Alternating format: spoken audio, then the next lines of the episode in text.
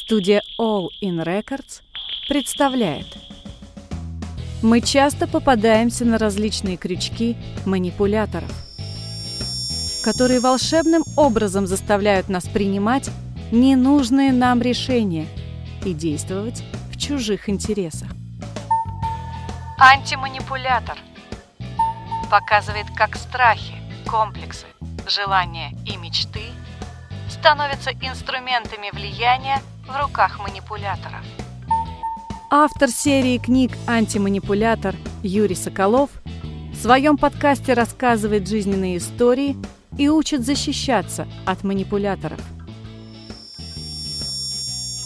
Приветствую тебя на антиманипуляторе. А сегодня обсудим манипуляцию на чувство вины. История. Как-то раз я приехал на переговоры с одной очень известной компанией, и для меня очень важно было заключить с ними контракт. Но прикол в том, что я опоздал на эту встречу, и как воспитанный человек я зашел, извинился, сел за стол переговоров. И, конечно, когда я извинился, я ожидал в ответ реакцию. Там, плохо, что вы опаздываете, да, или реакция может быть такая, да, ничего страшного, все нормально. Но люди на той стороне стола вообще ничего не сказали. Они условно не простили меня и не вошли в мое положение. Они сразу перешли к делу.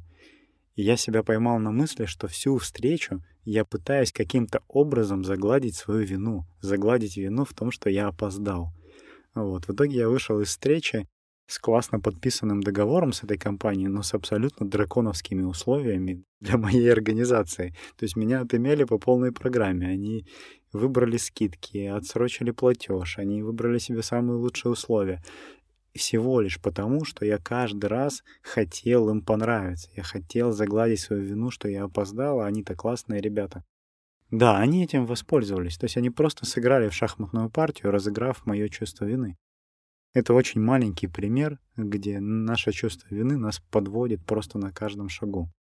Уже анализируя эту ситуацию и действуя в дальнейшем, в следующий раз, когда я ловил себя на чувство вины во время переговоров, я старался полностью от него избавиться. Я понимал, что я, а, должен как-то загладить свою вину, но не ценой коммерческой сделки. Да, эта история, конечно, многому меня научила, что когда ты испытываешь чувство вины во время переговоров, это крайне негативная ситуация. Это значит, ты уже проиграл. Откровенно говоря, я и сам потом такие методики использовал, когда кто-то опаздывает на встречу, а ты его не хвалишь, не, не грубишь ему, а просто переходишь к делу, и человек просто не понимает, у него разрывается шаблон, и он на этом чувстве вины пытается тебе угодить.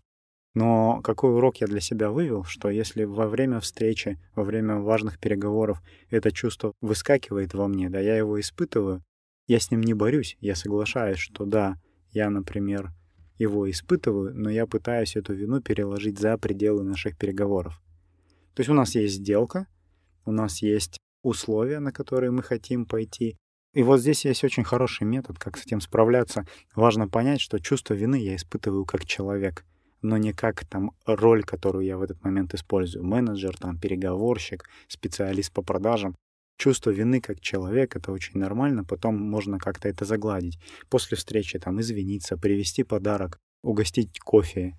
Но в тот момент, когда я нахожусь на встрече, я нахожусь в роли. Поэтому основная задача в таких моментах — разделить свое человеческое состояние от профессиональной роли перенести свое чувство вины за скобки, да, там сепарироваться от своей роли, которую я сейчас выполняю, от целей, которые я поставил на переговоры. Потому что, ну, как правило, люди идут на переговоры, у них есть какая-то цель, и надо к этим целям двигаться. Но если в этот момент твое чувство вины становится одной из целей, то это неправильно, это чисто человеческое, его надо убрать за скобки, за пределы переговоров. Теория – Давайте посмотрим с точки зрения теории, чем воспользовался манипулятор. Но он воспользовался нашими убеждениями. То есть у нас у каждого есть набор убеждений. Хороший человек не может обманывать. Приходить на встречу нужно вовремя. Если ты кому-то сделал плохое, надо загладить свою вину. Мы с этим набором убеждений живем. И хорошо, что они у нас есть, потому что эти убеждения формируют нас как личность. Но если на той стороне кто-то, понимая ваши убеждения, пытается нанести вам какой-то урон, то значит мы здесь должны быть готовы дать отпор или обойти эту историю. Когда наши убеждения мешают нашим целям, то в этот момент это очень хороший инструмент для любого там манипулятора, любого подлеца вашими же убеждениями сделать вам плохо. Манипуляторы, которые этим пользуются, они это делают для того, чтобы забрать у тебя часть твоей личности, забрать у тебя часть твоих целей, забрать у тебя часть твоих амбиций. Решение. Что с этим делать?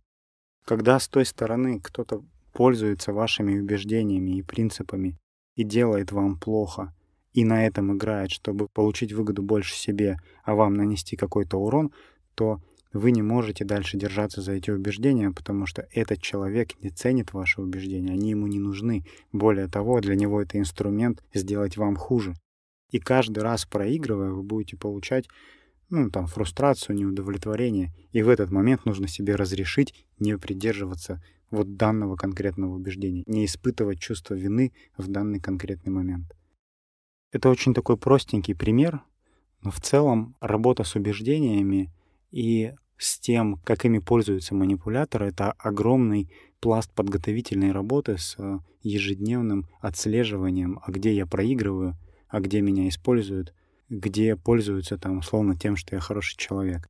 И именно этот пласт мы разбираем в книге «Антиманипулятор» в первой части. Там целая глава построена на работу с убеждениями и с тем, как сделать, чтобы убеждения работали на вас и не стали инструментом для манипулятора. Обратите внимание. Ну вот я вам рассказал один вариант, что ваше чувство вины можно там вынести за пределы, за скобки этих переговоров. Второй вариант, когда вы понимаете, что вы уже опаздываете, что, скорее всего, вы нарушили какую-то договоренность и хотите за это извиниться, то вам нужно быть готовым, что либо ваши извинения примут, либо не примут и на этом попытаются как-то сыграть и выработать для себя какую-то развилку вариантов, как вы можете дальше вести переговоры. Главное, чтобы вы понимали, что ваше чувство вины вы как личность испытываете, это нормально, но это не должно стать инструментом давления на вас и манипулирования вами. На сегодня все. Пока. Помни о своих целях, иди своим путем. Книги Юрия Соколова из серии «Антиманипулятор» вы найдете на Литрес. Ссылка в описании подкаста.